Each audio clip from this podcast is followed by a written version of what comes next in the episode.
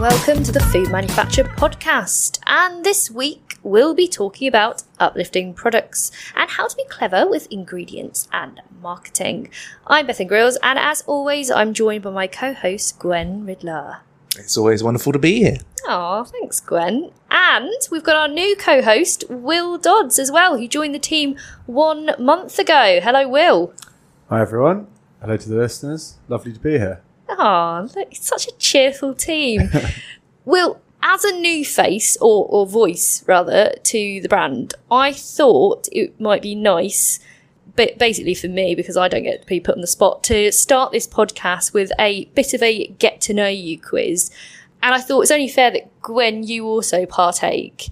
As editor, I have um, a, a just natural exemption from this. So I've got a quick fire Q and A, and I don't want any ums or ahs. I just want quick fire answers. So Will, we'll come to you, and then Gwen will come to you. Right, are you ready? Uh, I guess so. Yeah, let's do it. Terrified.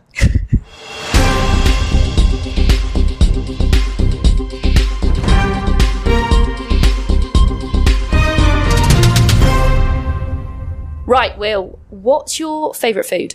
Uh, mushrooms. Mushrooms. That's your favourite food. Yeah, my mind went completely blank. Uh, I'd actually have to say pasta, but mushrooms. I like mushrooms with pasta. There you go. Mushroom pasta. Yeah, right. mushroom okay, pasta. okay. Okay. Gwen, Pizza. pizza. Mushroom Much better. pizza. D- Just pizza. Just- Any- any- you can put anything on a pizza and it will instantly make it better than the thing that it was before. Cucumber. It will go on a pizza. Well, well, there you have it. But don't nick our ideas if you're listening. Right, Will, do you have any pets? No, If you could have a pet, what pet would you have? cat. Good answer. He knows me well. Gwen? Uh, no, but um, animal, small, fluffy thing would be nice to have. Okay, cool. What about rat? I, w- I used to have rats when I was a kid. There you go. They're very, very lovable creatures. they are. They're really clever. Yes. They've got very cool tails. They're like newspapers. It's got the same texture. I honestly haven't got around stroking enough newspapers to really compare it to a rat's tail, but I'll take your word for it. Well, you know my answer to this one. What do you like to do in your spare time? Uh, so I was going to say I like to play sport, like basketball, playing cricket, and then just uh, going to gigs, seeing bands, that kind of thing. Video games. That's very loud. Wow. We're not near a racetrack, don't worry. Right, let's carry on. Okay, next question. This is a difficult one, I think. Yeah. What is your best random fact? Uh, so mine's a two for, uh, two for one. So uh, part one of this, all otters have a um, special stone that's um, that they keep for themselves and is unique. Uh, the other part of that is also that sea otters specifically have um, pouches, little pockets in their fur uh, that allows them to keep their special stone in them all times. That is so cute. That is the cutest fact. Why do they keep a special stone? It's like jewellery. Because otters uh, are the only other animal uh, outside of, say, monkeys and chimpanzees that use tools. wow, that's really There's cool. There's free facts for you. If you want to know more otter facts, I have a calendar full of them at home. Right, Will, you're under pressure. Okay, uh, so I went to a taxidermy museum this weekend, and a lot of Victorian taxidermy looks fake because they didn't know what the exact color was, so they painted it on. So even though the the animal and the outside of the animal is real, Uh huh. it looks fake because their paints weren't very uh, able to actually capture the color. So, for example, we saw a hippo which looked completely fake, but it was real. It was just painted badly. What what colour had they painted it? They'd painted it black, but it had it just didn't look like an image of a hi- of a hippo because they didn't have very access to very good paints. And you're a vegetarian and you went to a taxidermy museum. It was raining. Okay, all right then. Right, moving on. If you could have one superpower, what would it be, Will? Uh, it would be for it never to rain, so I never have to go back to the taxidermy museum. Gwen, what would be yours? Uh, teleportation. That would be mine. Never be late. And never have to be queuing for things ever. It's such a good, good power. Um, I once was asked this question and I accident I don't know why, I accidentally answered transportation rather than teleportation. uh, my other half was like, "What? You turn into a train?" I was like, "What? No, no." I- And I was like, "Oh, that's not what I meant." Okay, final one. Um, what is your go-to karaoke song, Will? Well, I've got lots, but I'd have to say "Take Me Home, Country Roads" by Excellent. John Denver. Excellent choice, Gwen. Poison by Alice Cooper. What's that one? I'm not going to sing it right now. 1989 phenomenal hit from Alice Cooper. I think I might know it. Actually, I might. I might know it. Will. It's a, uh, it's a song all about loving someone so bad that you'll go through any pain to have them, even if it's bad for you. And we had it played during my wedding. Oh, lovely. uh, what's a country? What was the other one? Country, take me home, country road. What's that one Yeah, about? Uh, it's about the beauty of uh, West Virginia. I love this. And Mountain Mamas. Okay, well, thank you very much for playing the Get to Know You quiz and humouring me. Now uh, that our listeners know a bit more about you, um, shall we get on with the actual podcast? Gwen, over to you with Good Month, Bad Month. Good month, bad month. Coming live from Food Manufacture Towers. Um, so this month, well, uh, th- these both sort of play. They're sort of two sides of the same coin. So for our good month, I decided to go with um, Nestle developing sugar reduction technology. So for those not in the know, they've developed an enzymatic process that can reduce uh, the sugar content in malt, milk, and fruit juice by up to 30%. They've been developing this sort of thing for the last couple of years now, and they say that it they say it has hardly any impact on the taste and texture, and it has no requirement for additional sweeteners or bulking agents. Um, now, this is coming at a time when, uh, especially we reported this month, that sugar prices are up 40% and are expected to increase further. So, yes, sugar prices are going up, uh, and we all know that reformulation is the name of the game at the moment in the face of new childhood obesity laws, uh, limiting promotion of high fat and salt and sugar foods, and um, whilst not enforce challenges from the government for manufacturers to cut the sugar in their products by 20%. And also the sugar levy on drinks um, being the most prominent of all of these at the moment. So it's, you know, they're coming along with this uh, new technology that would help these, that could potentially be either directly help manufacturers or at least inspire them to pursue similar technological developments that can to say skirt around these laws would be disingenuous, but to be able to still produce products at the same time um, without feeling that they're being limited because they can't, you know. Well, it, for one, it, sh- it would help to reduce things like shrinkflation, for example. You know, an easy way to reduce the amount of sugar in your product is to make a smaller product. At the end of the day, um, you can make a same size product just but but with the ingredients that use less sugar in general. So I think all in all, I think that's a, a good uh, positive development for the industry. Uh, it's a good you know once you see a larger player, hopefully that would inspire smaller players to then follow suit. Okay, great. Well, I'm I feel in a better mood already. What's uh what's going to put me in a bad mood? Well, it depends how much you make um, sugary soft drinks, really. But it's the negative press around aspartame that we've seen this month. So, on the flip side, your other way of reducing sugar in your drinks is obviously to use um, sweeteners. And aspartame came under a lot of fire because there was some talk but, uh, around um, the World Health Organization that they were possibly going to label um, aspartame as potentially cancer causing within humans. Now, that hasn't come to pass. They've decided not to act on that. But it created a lot of negative press around aspartame. Um, there has been negative press before, but it really brought it into the spotlight that the World Health Organization, some one of the biggest sort of bodies for health uh, in the entire world, is saying these sort of comments, and it really starts painting a really negative picture, especially at a time where, as I previously mentioned, reformulation and reducing sugar has been so important for manufacturers at the moment. For them to have one of these ingredients that has been enabling them to reformulate and to reduce their sugar, to then be told, or potentially you can't use that anymore, um, it's, it's sort of giving this double, this sort of double negative where you can't reduce your sugar because you can't use this ingredient, but you can't have it full of sugar because then you get heavily taxed and uh, boycotted by people because they don't want sugary foods. So it's really created a really negative situation altogether, which ultimately probably could have been handled a lot better for the industry. Okay, and and Will, you wrote a, an article on this topic. I know that you spoke to quite a few people in the beverage sector and a few analysts as well about how this might affect um, the the drinks market, predominantly diet drinks, isn't it? That we we see this um, additive in. Yeah, so a lot of uh, uh, diet soft drinks on the market currently use aspartame as a sweetener, uh, as it is very good at replacing sugar despite having zero calories. So, um, as Gwen referenced, uh, IARC has placed it in a new category, saying that it's potentially carcinogenic. However, the WHO uh, has not actually changed its advice on the uh, the advisable daily intake of aspartame. So I've been speaking to a lot of uh, people within the industry about it, and at the moment, the thought is that there's not going to be reformulation as a result of this uh, ruling by IARC, which is the kind of cancer wing of the WHO, but only deals with hazard rather than risk. So it's one to keep an eye on.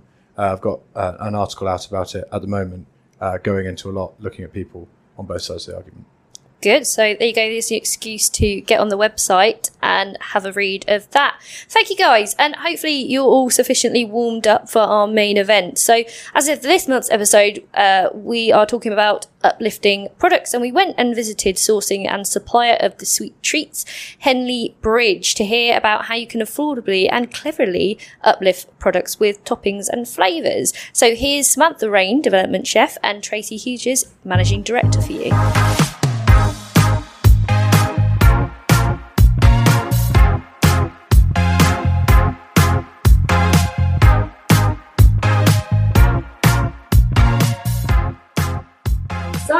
We're in Henley Bridge in Lewes, and I'm joined by both Tracy Hughes, the managing director, and Samantha Rain, the development chef, to talk about uplifting products. Welcome to the show. Thank you. Thanks for having us.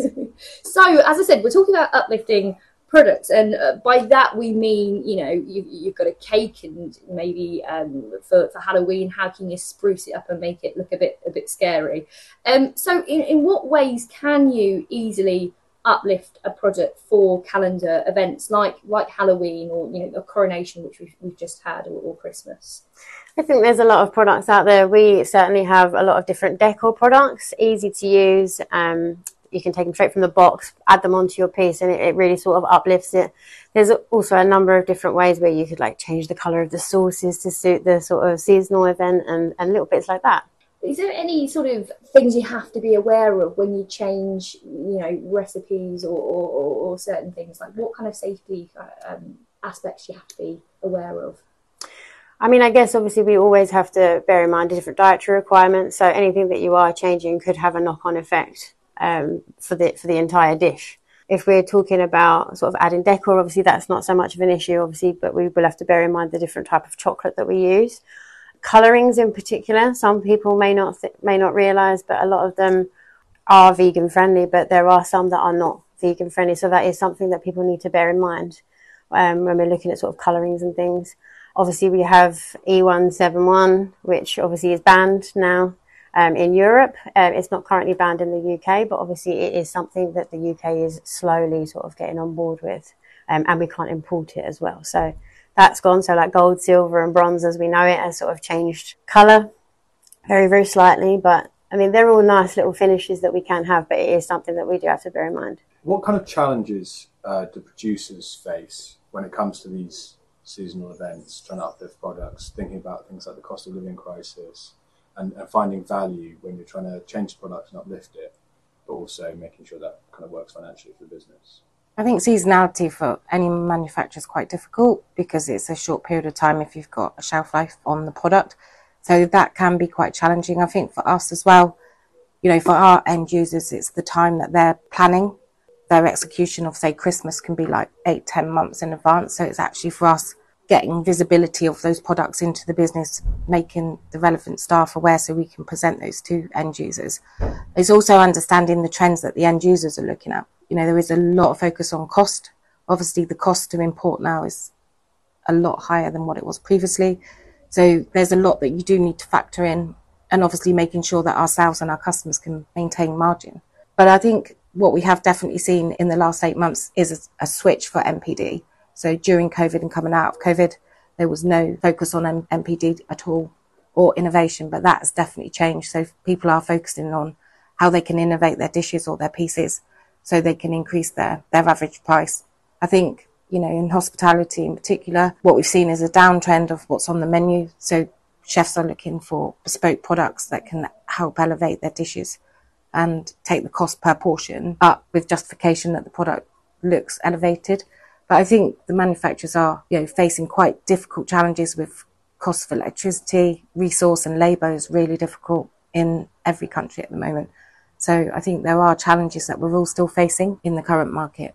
But I, I mean, I suppose uplifting products, so saying having the same kind of, um, you know, I use the example of, of like a Halloween muffin at the, the start. You could you could transform that quite easily. Yeah. Uh, correct me if I'm wrong.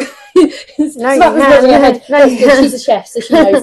um, you could transform it quite easily for something like Christmas. I imagine. Yeah, exactly. So there are there are ways that you could easily change your existing menu. So sometimes it's not always that you need to add additional dishes onto the menu. You can take your muffin and change the decor up so you can change it for, for Halloween and change it for Christmas.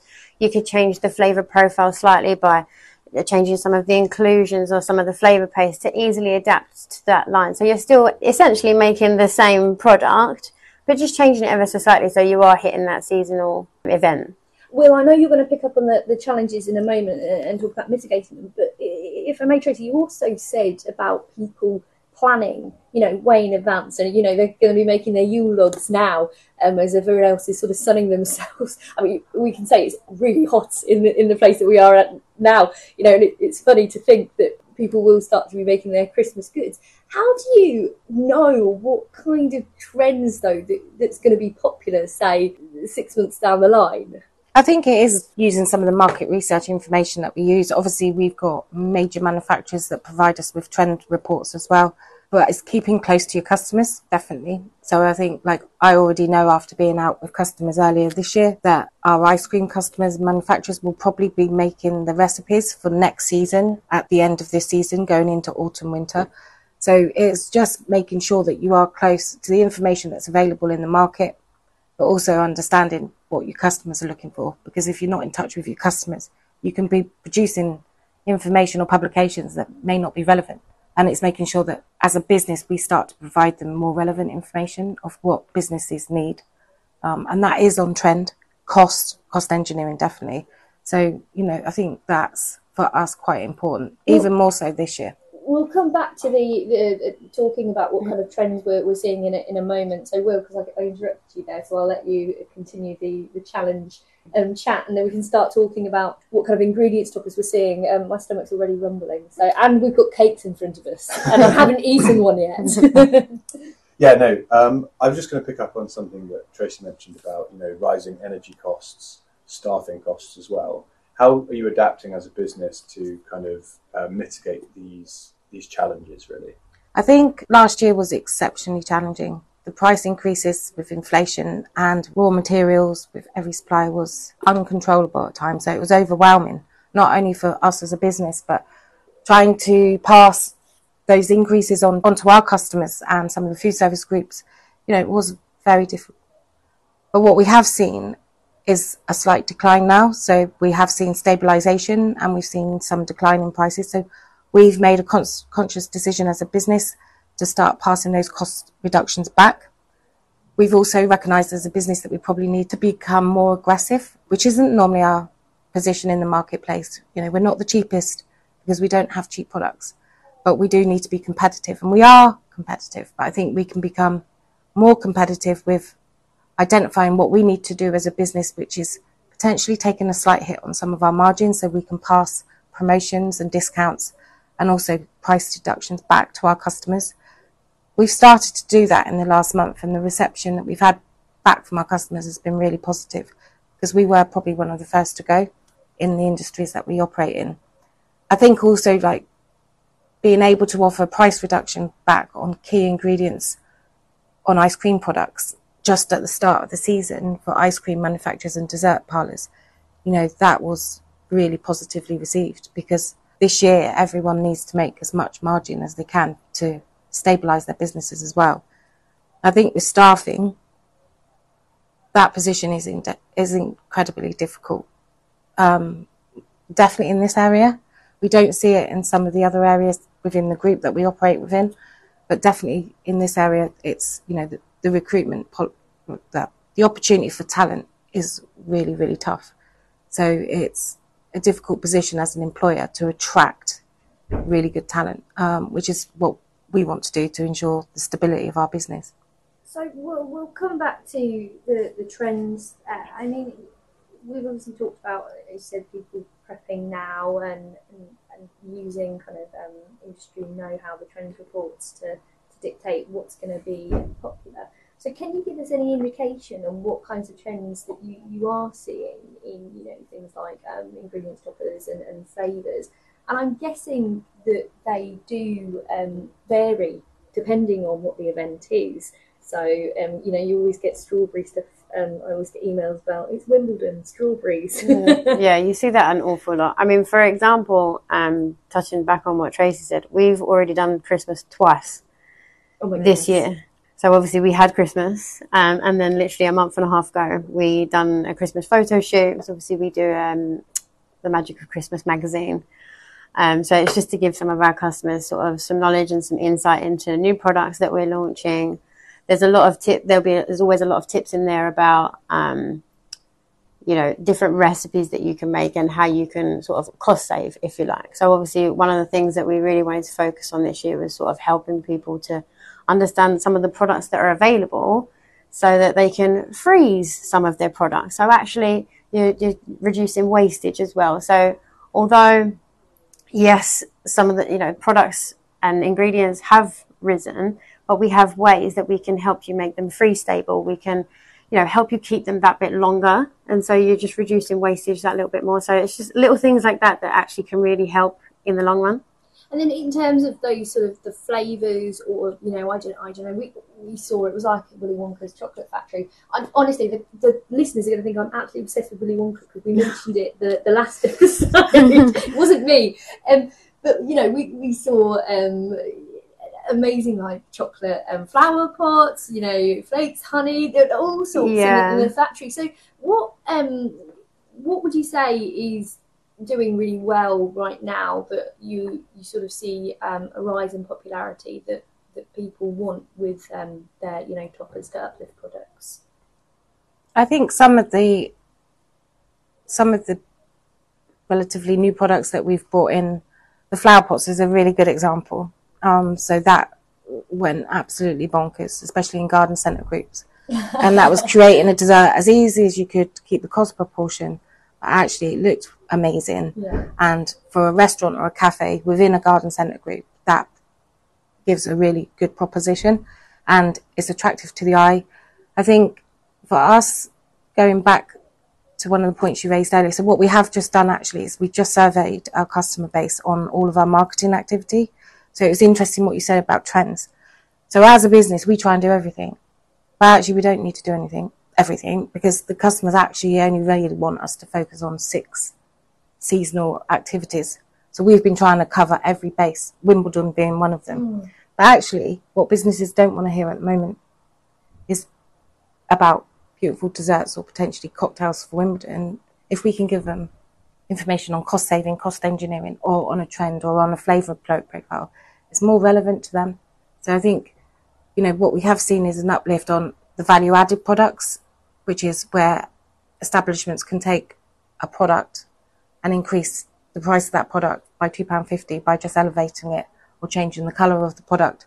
So I think there's definitely in the different sectors we operate, there's indulgence, mm. and people are certainly prepared to pay for indulgence, but that's limited. But then there's the fun element of it. So, you know, it's creating that fun and the passion with a product that you know, makes our customers feel proud of what they're producing, if that makes sense. Yeah, yeah, absolutely.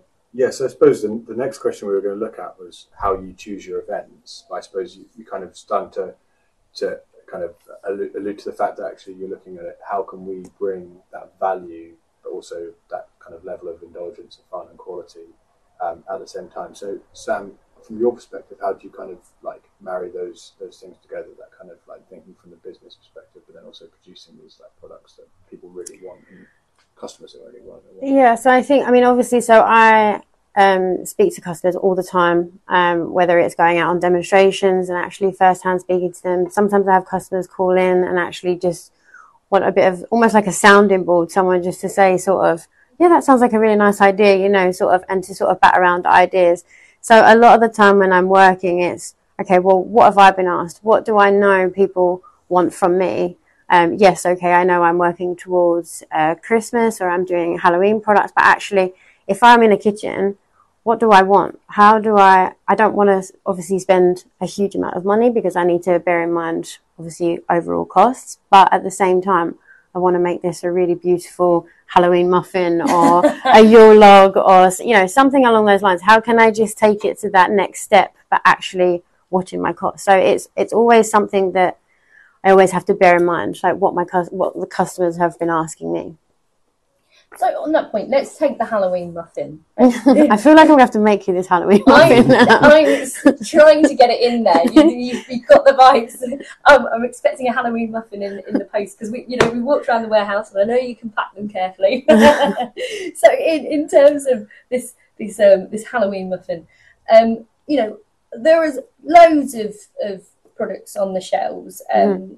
You know, you, you you'll see themed um, seasonal goods how can you, as a producer, stand out from the crowd?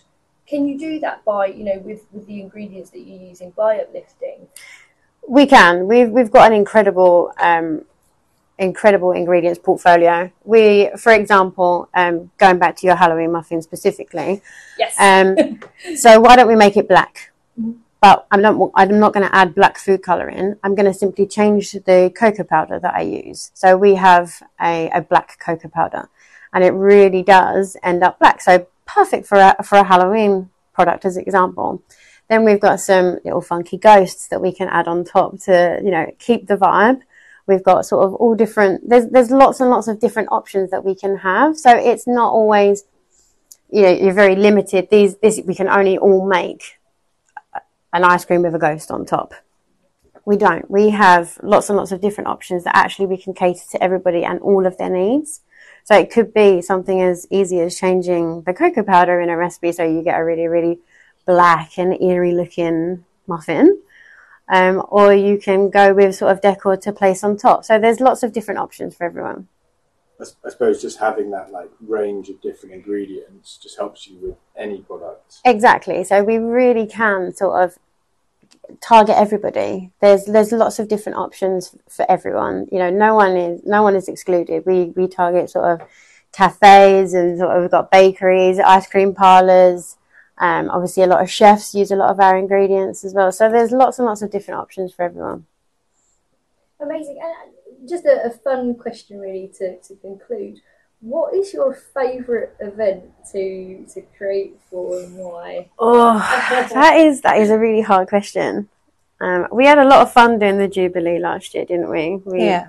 had like a setup outside, and we had like street party sort of vibes. That was really cool to work on. Um, I think for me personally, Christmas is is always going to be one of my favourites. Yeah, yeah. Mm. why is that? It's just so cozy and you've got such like warming flavors you know christmas makes everybody happy. It's such a happy time of the year. And i think you can really get creative and have a lot of fun at christmas because that's what it's supposed to be. Yeah. it's supposed to be fun. Yeah. So yeah that that's that's why. What about you tracy? I i would say that jubilee was quite special mm. um and then obviously in hindsight with them what happened, you know, mm. to the mm. Queen. I think um, we were that was quite a proud moment for us. Um, so we produced like Jubilee coins as well, which that was an idea that I had when I was at school. I remember like the silver Jubilee, and so we were all given a silver coin, and Sam and I had that conversation, and then we recreated that.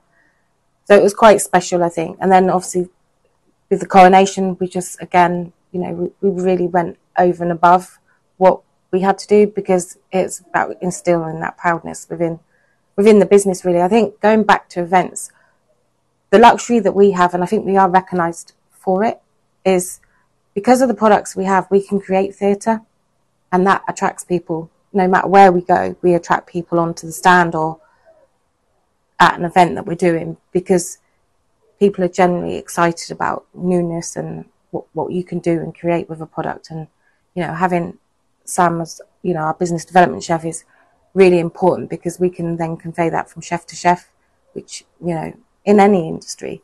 So, yeah, I think generally, you know, if we have a free chocolate day on site, everyone gets a bit excited. So. and I suppose the thing about the, the coronation or the jubilee is the fact that that's not something that you get every year. No. So you can really create something that's got that lasting impact, like you said about the coin.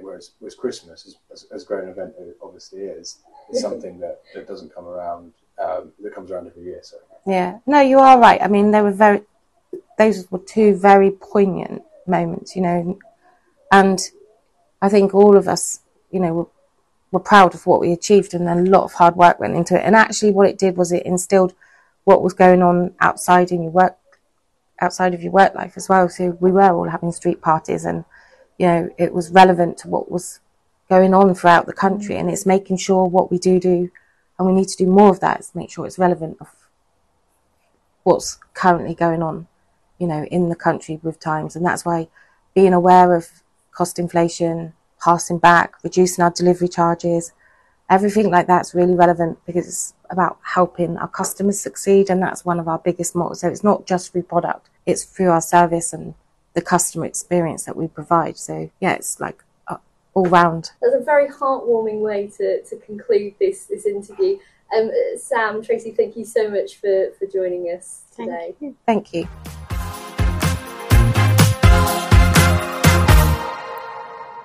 That was Samantha Rain and Tracy Hughes of Henley Bridge. And I'd like to inform the listeners that I've not yet received a pumpkin muffin, um, but I wait in anticipation. Um, in the meantime, you can enjoy our next guest interview. Will, you did this one. Do you want to tell us a little bit about it? Yes, so I spoke to Rose Miller uh, of the Copy Kitchen. Uh, she's a very interesting copywriter who primarily looks at helping food brands and drink brands create an identity and a voice in their branding. Uh, she talks a lot about uh, how she does this in a way that comes across as genuine and is really in keeping with the entirety of the brand. And it goes beyond just creating a logo and a font. So she had some really interesting insight and uses some great examples, I think, of brands that are doing a really good job of doing this. Okay, great. Let's have a listen.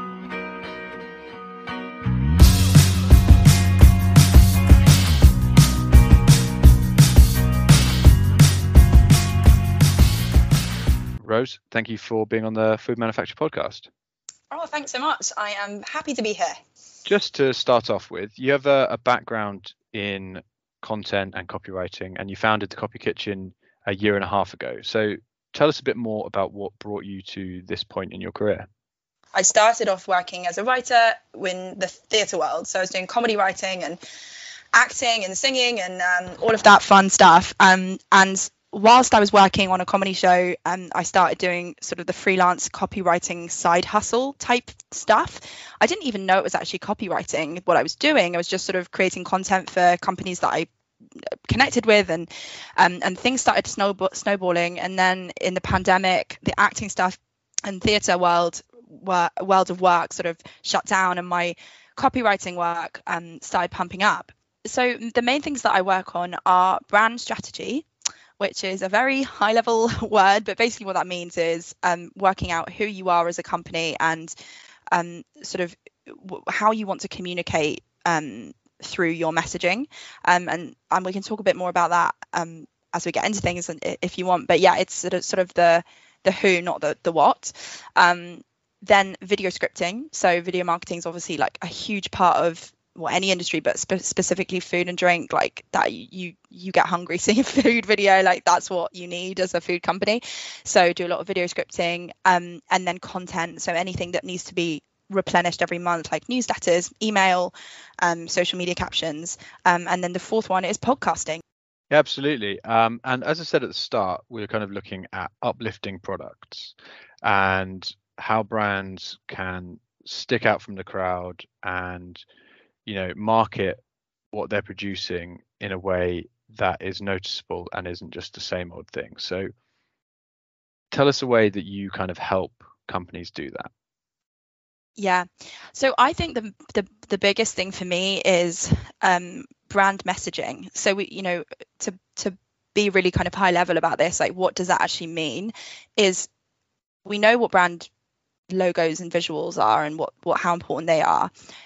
Brand messaging is something that often kind of falls by the wayside, and uh, so I, I, uh, there's a question that I'll kind of use to to exemplify what I'm trying to say is if you took away all of the brand visuals, would your customers still know it's you? So do you have a brand voice that's so unequivocally you that there's no mistaking it, like a logo, right? Um, and I think uh, it's it's often sort of we know that tone of voice is important. We know that um, you know that's like a tick box thing in marketing. You've got to have a tone of voice.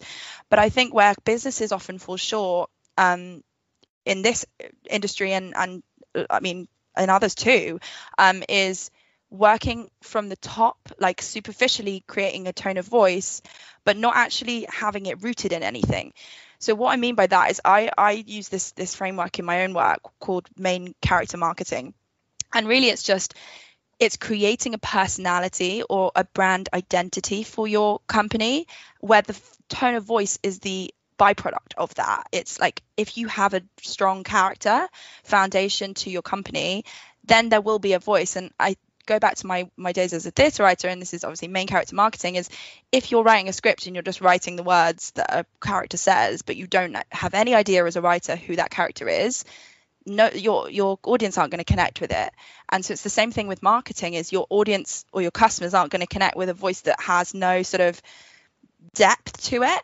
um, and I think it's a tricky one because it's the, the answer to that is you've got to do like the deeper work in the company as to, to who you are, what you stand for, um, and like what your mission is. It's it's a bit more kind of sticky than like the stuff that we tend to think is is going to work, like Google Ads and blah blah blah. Which obviously that there is a, of course a place for all of that, but the the stickier work is the stuff that really makes a difference of turning up with a purpose and a mission. And one thing I talk about a lot is humanizing your brand. So um, Innocent do this really well. Um, and like this comes back to what I've said is like creating a personality is is humanizing your brand. That's another way of putting it. Putting a face to the net to the name, not a literal face, but like a brand face, you know.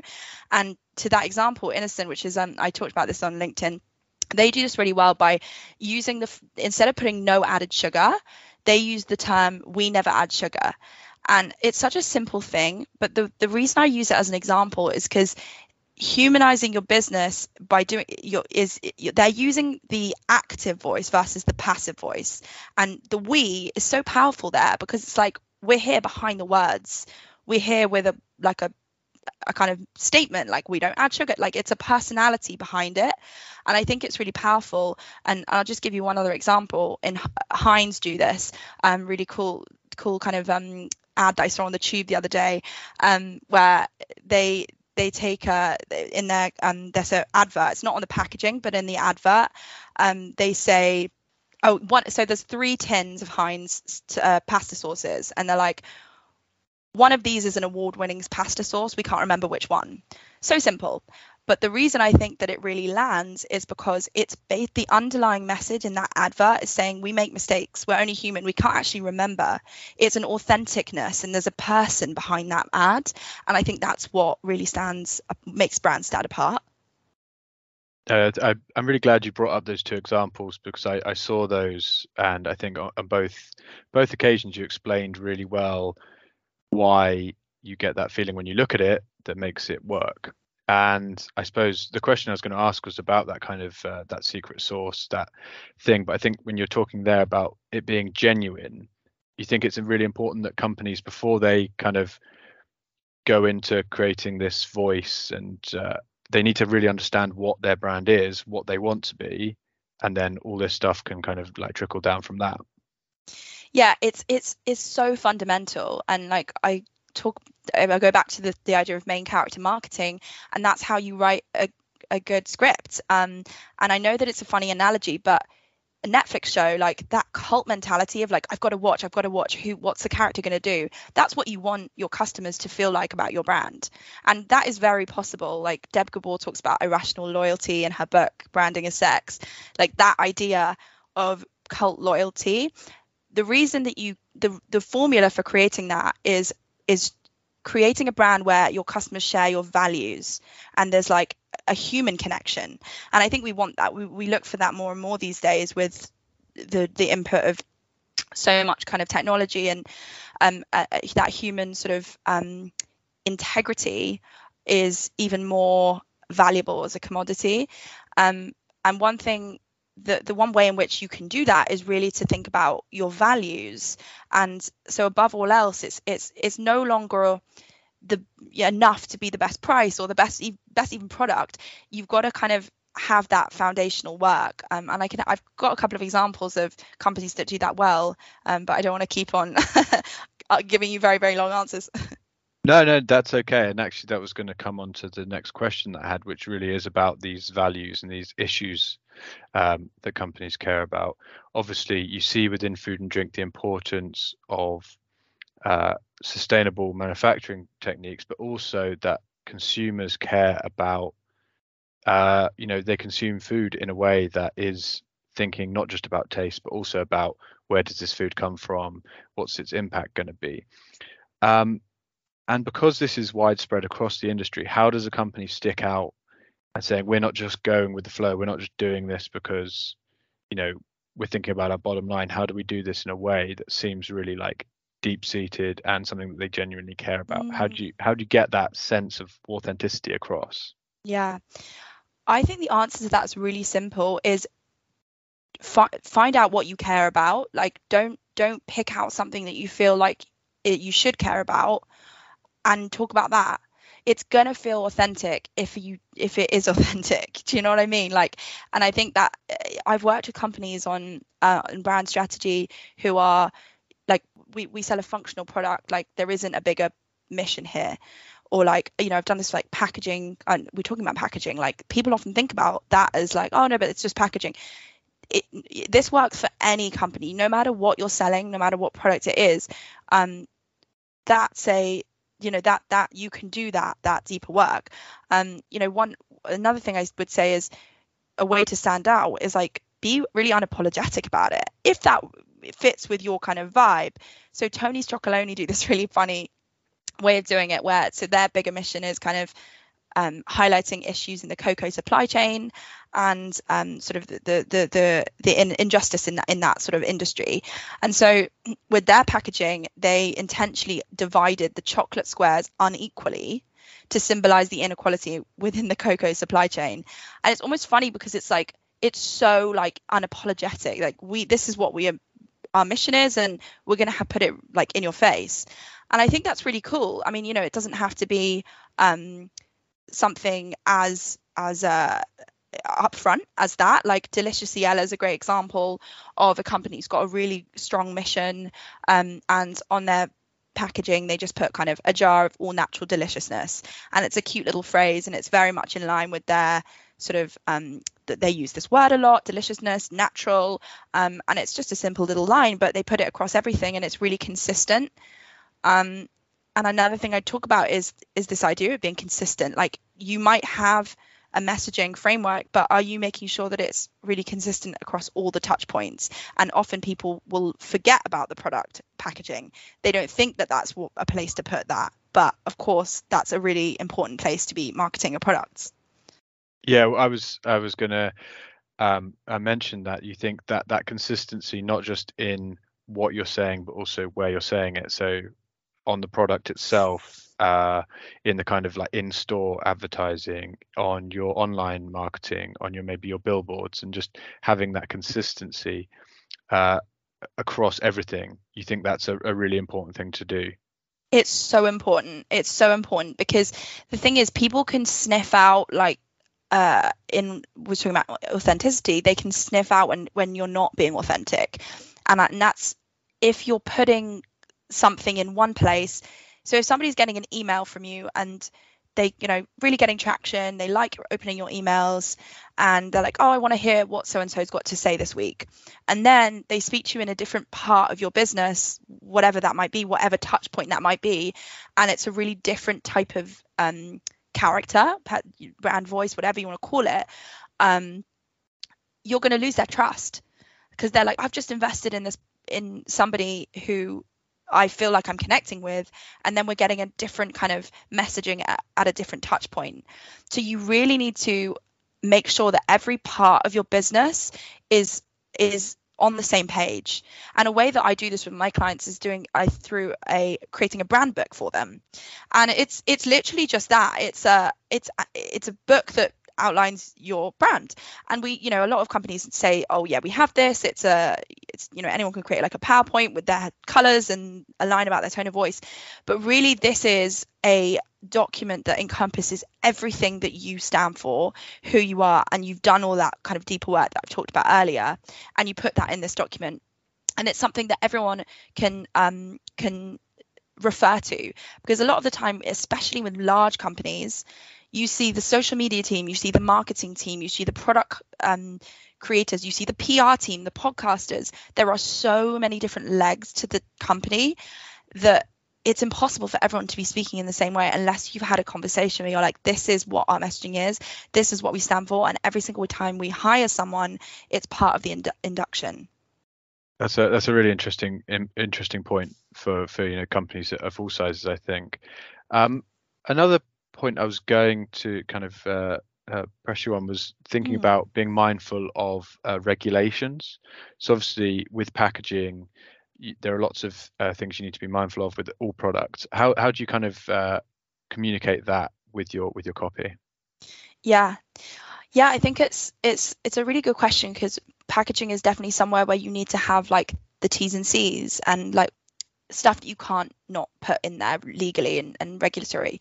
Um, what I would say is there's two components I talk a lot about. One is what I've just been saying about humanizing your brand, and the other is building trust. And I guess that's a great place to like show up genuinely. Don't fluff the numbers. Don't say it's not got this in it when it has this in it. And as soon as you break your trust with your audience, that's it.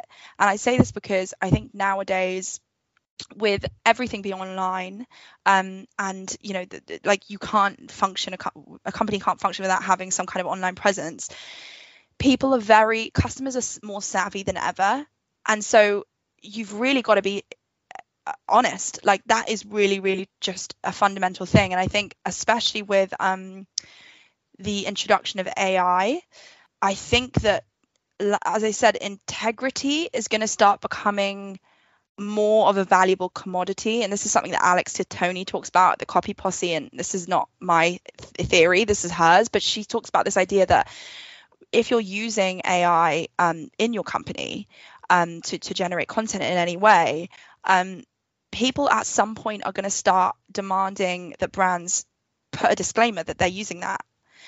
And so with this introduction of, of, of, you know these tools being used left right and center obviously it's a fantastic thing in lots of ways but i think the byproduct the consequences of these things are that people are going to value trust integrity and um, human humanness above all else or, or more than before that's a really interesting uh, insight, uh, especially mm-hmm. about um, AI, which I think a lot of our, our, listeners are keen to learn more about. Um, in many respects. Yeah. Uh, just have one last question uh, for you, Rose. If you had to kind of boil down one kind of top tip for a marketing manager who might be listening within uh, food and beverage industry, and they're trying to make their business stand out, what would that kind of final tip be? If you could kind of boil it down. Mm, tricky. I know that's a challenging question. sorry. No, I mean, I guess I'll I, have got a few things that I could say here, but I'll talk about one that I haven't really talked about, which is you you said at the beginning about um I might I use this term on my website, color outside the lines, and I think that that that really encompasses like my ethos about my company and just how I think people could benefit from working, which is making time for the ideation, the creativity, the like juices to flow a little bit, Um, and so, you know, with marketing managers, I think it's really difficult because you have got so many deadlines and so strapped for time and got so many places that you need to produce content and like people to answer to. And there's only, you know, so many hours in a day. And there isn't any space often to think like what's left and right we're just so like linear. And but if you look up or you look down and you allow that space to kind of go oh what what else could we be doing? Thank you uh, rose. That's a, a, another great answer and uh, some really fascinating insight from you about how companies can uh, market themselves and and really stand out from the crowd. Uh, thanks so much for taking the time to come on the podcast. Uh, really appreciate it. Thanks very much rose. Thank you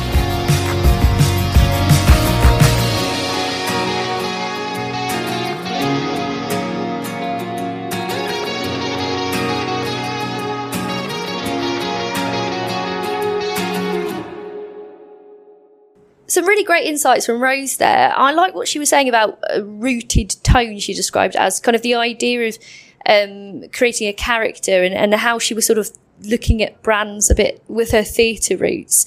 Um, if, if, anyone knows me well, they know I like treading the boards. So she's uh, definitely uh, speaking to the right audience there. Um, you know, do you have any brands that you guys think are doing this really well? I mean, for me, Innocent is such a good example of creating a tone of voice, particularly on social media. But what do you guys think? Is there anyone using those kind of tools that Rose spoke about? So, I mean, I follow Rose uh, on her social media, and she often does posts about this. And Innocent was one that even before I saw her post, that definitely would have come to mind.